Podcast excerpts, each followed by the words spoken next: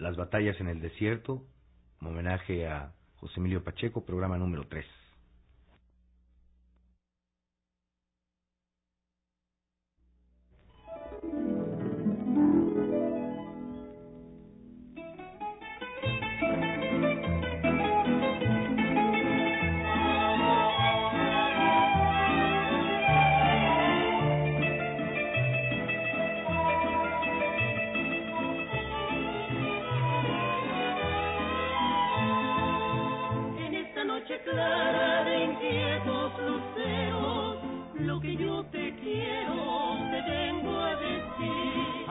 Llegando al caminito, aquí me echó, aquí me echó, arre que llegando al caminito, aquí me echó, aquí me echó.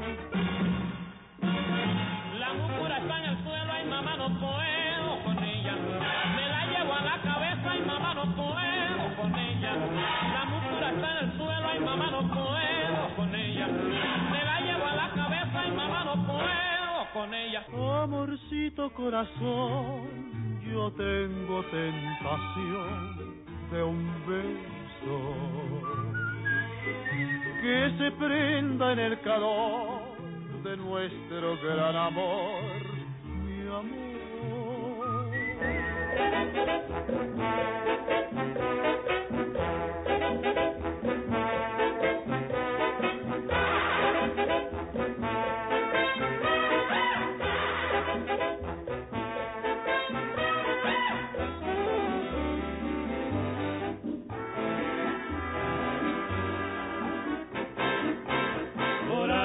En el mundo, por hondo que sea el mar profundo.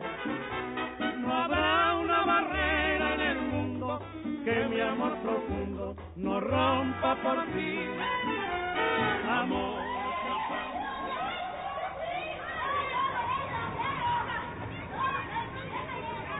Las batallas en el desierto. Homenaje a José Emilio Pacheco.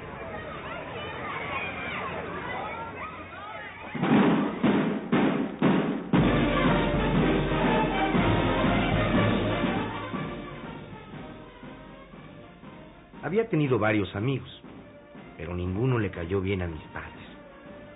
Jorge, por ser hijo de un general que combatió a los cristeros.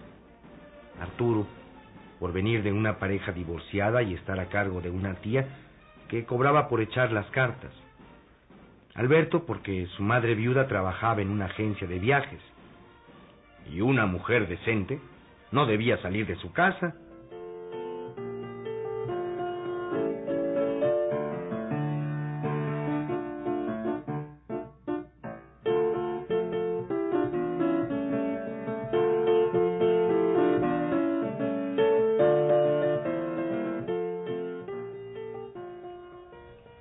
aquel año yo era amigo de Jim. En las inauguraciones, que ya formaban parte natural de la vida, Jim decía, Hoy va a venir mi papá.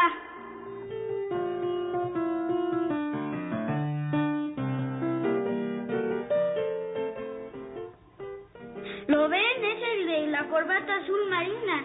Ahí está, junto al presidente alemán.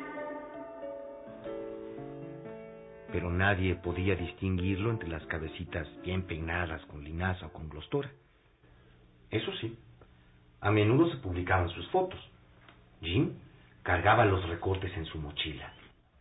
¿Ya viste a mi papá en el licencio? Qué raro, no se parecen en nada.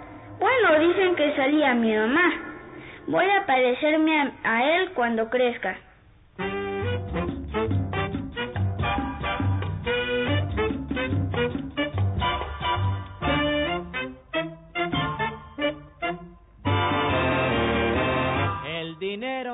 Vida, aunque a veces la Ali Baba y los 40 ladrones. El dinero no es salud, ni paz, ni luz, ni fe, ni amor. ¿Cuántos hay que tienen mucho?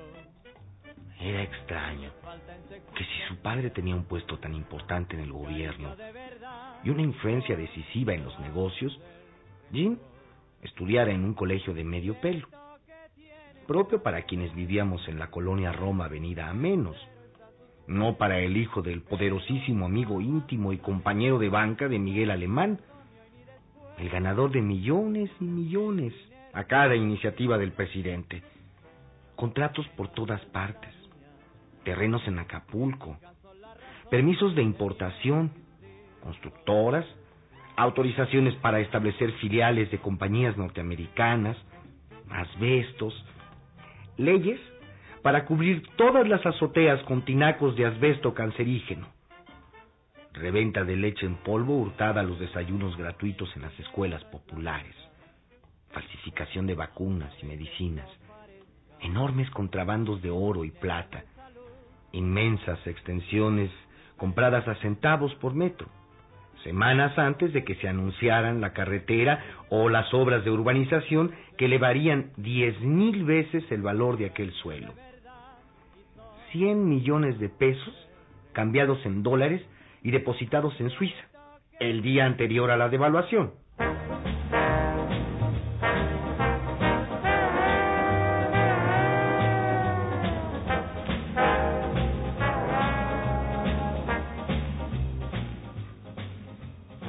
Indescifrable, resultaba que Jim viviera con su madre en una casa de las lomas, o cuando menos en Polanco, sino en un departamento en un tercer piso cerca de la escuela. Qué raro. No tanto. La mamá de Jim es la querida de ese tipo. La esposa es una vieja horrible que sale mucho en sociales. Fíjate cuando haya algo para los niños pobres. Mi papá dice que primero los hacen pobres, luego les dan limosna. Y la verás retratada espantosa, gordísima, parece guacamaya o mamut. En cambio, la mamá de Jim es joven, muy guapa. Algunos creen que es su hermana. Y él no es hijo de ese cabrón ratero que está chingando a México, sino de un periodista gringo que se llevó a la mamá a San Francisco nunca se casó con ella. Mm, el señor no trata muy bien al pobre de Jim. Dice que tiene mujeres por todas partes, hasta estrellas de cine y toda la cosa. La mamá de Jim solo es una entre muchas. No es cierto, les contestaba yo. No sean así. ¿Les gustaría que se hablara de sus madres en esa forma? Nadie se atrevió a decir esas cosas a Jim, pero él, como si adivinara la murmuración, insistía. Veo poco a mi papá porque siempre está afuera trabajando al servicio de México. Sí, cómo no, trabajando al servicio de México. Alí Baba y los 40 ladrones. Dicen en mi casa que están robando hasta lo que no hay. Todos, todos en el gobierno de Alemán son una bola de ladrones. Ya que te compre otro sotercito con lo que nos roba, ¿no?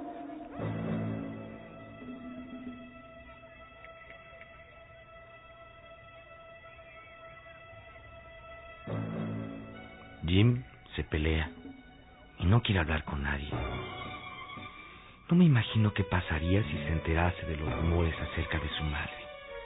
Cuando él está presente, los ataques de nuestros compañeros se limitan al señor. Jim se ha hecho mi amigo, porque no soy su juez. En resumidas cuentas, ¿él qué culpa tiene? Nadie escoge cómo nace, de quiénes nace, dónde nace, cuándo nace. Y ya no vamos a entrar en la guerra de los recreos. Hoy los judíos tomaron Jerusalén, pero mañana será la venganza de los árabes.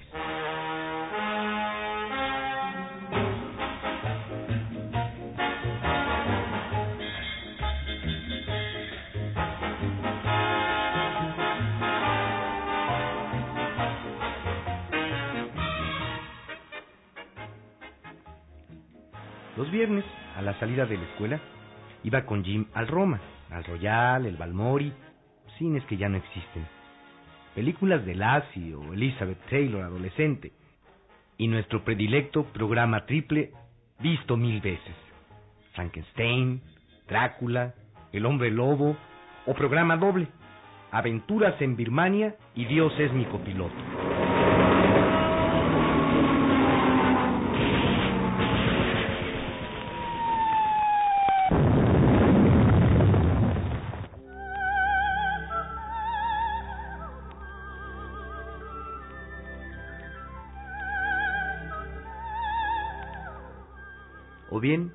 Que al padre Pérez del Valle le encantaba proyectar los domingos en su club Vanguardias.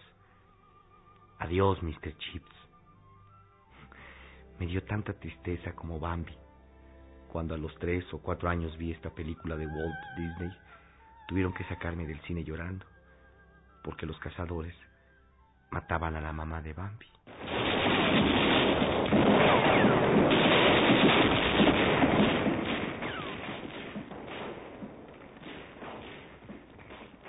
Guerra asesinaban a millones de madres, pero no lo sabían. No lloraba por ellas ni por sus hijos, aunque en el Cinelandia, junto a las caricaturas del pato Donald, el ratón Mickey, Popeye el marino, el pájaro loco y Box Bunny, pasaban los noticieros. Formaciones de bombas cayendo a plomo sobre las ciudades. Cañones, batallas,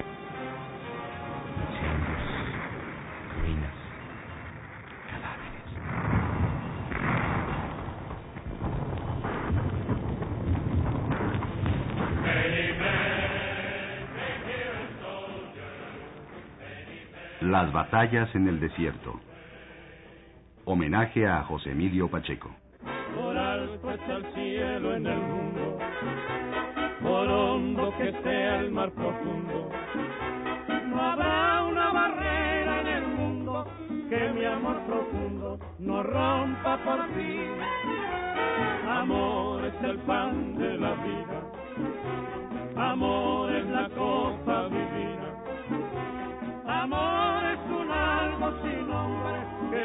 que obsesiona al hombre por una mujer. Una producción de XEEP, Radio Educación. Realización radiofónica, Laura Elena Padrón. Atmósfera sonora, Vicente Morales. Asistencia de producción, Pilar Grau. Apoyo técnico, Roberto Martínez Islas y Alejandro Ramírez. Adaptación y dirección, Emilio Bergengi.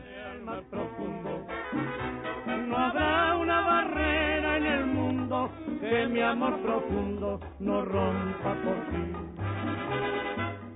En la evocación, Joaquín Garrido. En el papel de Jim, Esteban González Alfonso. La voz infantil estuvo a cargo de Lisette Sandoval. Como locutor, Gerando González. Y en el papel de Ayala, Carlos Domínguez Lee. Por alto está el cielo en el mundo, por hondo que sea el mar profundo. No habrá amor profundo no rompa por ti. No rompa por ti.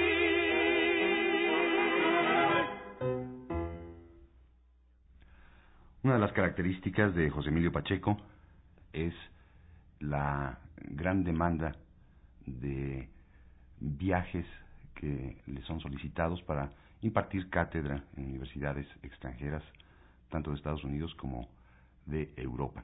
Esto, por una parte, imposibilita un acercamiento a su persona y por otra porque, como una de sus características individuales y personales, también está la de preservar en un ámbito muy estrecho su mundo personal, íntimo, cotidiano.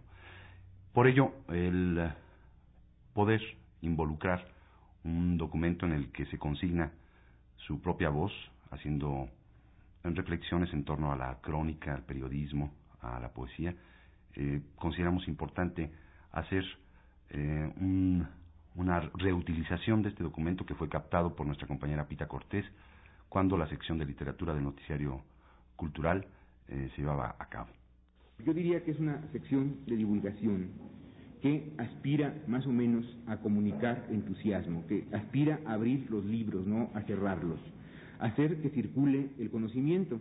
Eh, tarea que de ninguna manera yo calificaría de revolucionaria, pero pues sí, al menos es democrática. Y es un, un pequeño antídoto también contra eh, las diversas jergas que invaden el mundo contemporáneo. Eh, si consideramos que la literatura tiene algo que decir a la gente, a la comunidad, es necesario que esté incorporada al mundo diario. Entonces la función de la crónica sería no tanto juzgar los libros como hacer que se hable de ellos, contribuir a que la literatura se, se discuta, que forma parte de la vida diaria. eh, y su objeto sería también despertar ese entusiasmo por los mejores libros, por lo que vale la pena leer y discutir, porque de alguna manera enriquece nuestra experiencia. La diferencia que haría con la reseña es que la reseña es un género más serio o con más pretensiones. Entonces la reseña debe ser examinada ya no tanto dentro del periodismo, aunque sea un género periodístico, como en el contexto de los diferentes eh, tipos de crítica.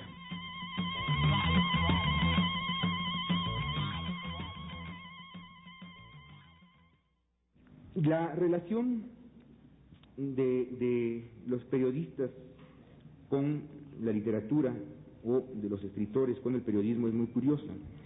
Eh, hace 40 años, en las semanas de la crisis de Múnich, salió un libro muy curioso, muy importante también, de un crítico inglés, de Cyril Connolly, que se llamaba Enemigos de la Promesa. Entonces, al hacer la lista de los enemigos de la promesa, o sea, de las causas que podían frustrar a un joven escritor, eh, Connolly ponía en primer lugar al periodismo y seguían periodismo, política, ensoñaciones, conversación, alcohol y drogas, éxito mundano, lazos de deberes domésticos, sexo. O sea que es muy difícil no, encontrar, no encontrarse con uno o con varios de los enemigos de la, de la promesa. Eh, veinte años después de que salió el libro, eh, escuché a Connolly en Londres y entonces ya eh, había cambiado de opinión. Decía, bueno, que el periodismo me ha dado de comer y ha impedido que mi mente se fosilice. Eh, o sea, esta, esta idea de los enemigos de la promesa corresponde todavía a un concepto muy europeo de lo que es el escritor. Así que el escritor europeo era básicamente un beneficiario de la expansión colonial, el hijo de una, de una familia rica que heredaba una, una determinada cantidad de dinero y podía sentarse a escribir tranquilamente largas novelas sin necesidad de tener que, ganarse la vida. Es decir, que no tuviera este, este contexto de, o esta, esta fortuna familiar, eh, pues tiene que sucumbir, por supuesto, a los enemigos de la promesa.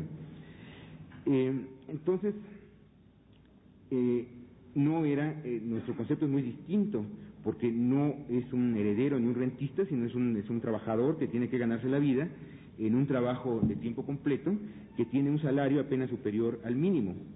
Y aquí viene la gran paradoja, porque socialmente, desde luego, eh, es un pequeño, o somos pequeños burgueses, pero económicamente, ¿qué somos? Porque no es ridículo y ofensivo para los proletarios decir que es un proletario, pero es una gente que no tiene nada más que vender que su fuerza, que su fuerza de trabajo, no, explota nadie además. Eh, yo creo más bien, o me gusta citar la definición que ustedes conocen seguramente de Chesterton, de lo que dice que es el periódico. Dice Chesterton que el periódico es una escuela de trabajo y humildad a la que el poeta exquisito no tiene derecho a despreciar desde el silencio de su estudio, porque el diario es la mayor obra publicada anónimamente desde que se erigieron las grandes catedrales cristianas. O sea, un diario, un periódico, una revista, es una obra a la que cada uno de nosotros va poniendo su piedrita, ¿no? No importa tanto quién la ponga, sino qué, qué función desempeña eh, esta piedrita. Eh, eh, pero si, si realmente, o uno debía aspirar, ya que no puede lograrlo, a que a tal nivel que esta, este género tan efímero y tan, tan despreciado eh, fuera como tantos otros ejemplos o modelos que conoce uno en inglés y también en español, que puede leerse a la vuelta de los años con un placer que no siempre deparan las llamadas obras perdurables de su mismo momento. Lo más probable, sin embargo, es que alguien que lea esa crónica nunca volverá a leerla. Ahora, para terminar, ¿cuál es la diferencia fundamental entre este periodismo literario y la literatura? Yo creo que la diferencia fundamental es la legibilidad, la inmediata y completa. Es posible, aunque no aconsejable, que un gran libro sea oscuro y difícil, pero un artículo que oponga dificultades al lector, un artículo que no sea claro, directo, concreto, preciso, renuncia a cualquier pretensión de ser buen periodismo.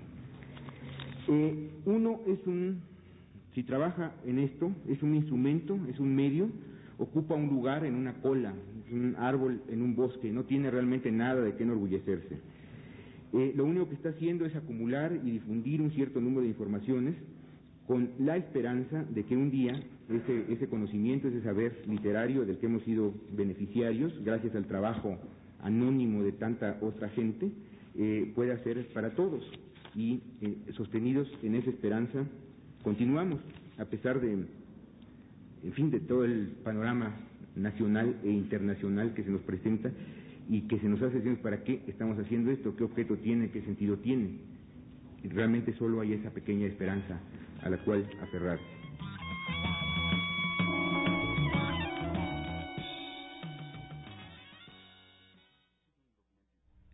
Este es un documento importante, valioso para comprender más cabalmente la personalidad de José Emilio Pacheco. Fue captado hace 11 años por los micrófonos de la educación en la sección literatura de nuestra compañera Guadalupe Cortés, a quien agradecemos el habernos proporcionado el mismo para enriquecer este homenaje a José Emilio Pacheco. Sigan en sintonía con esta emisora.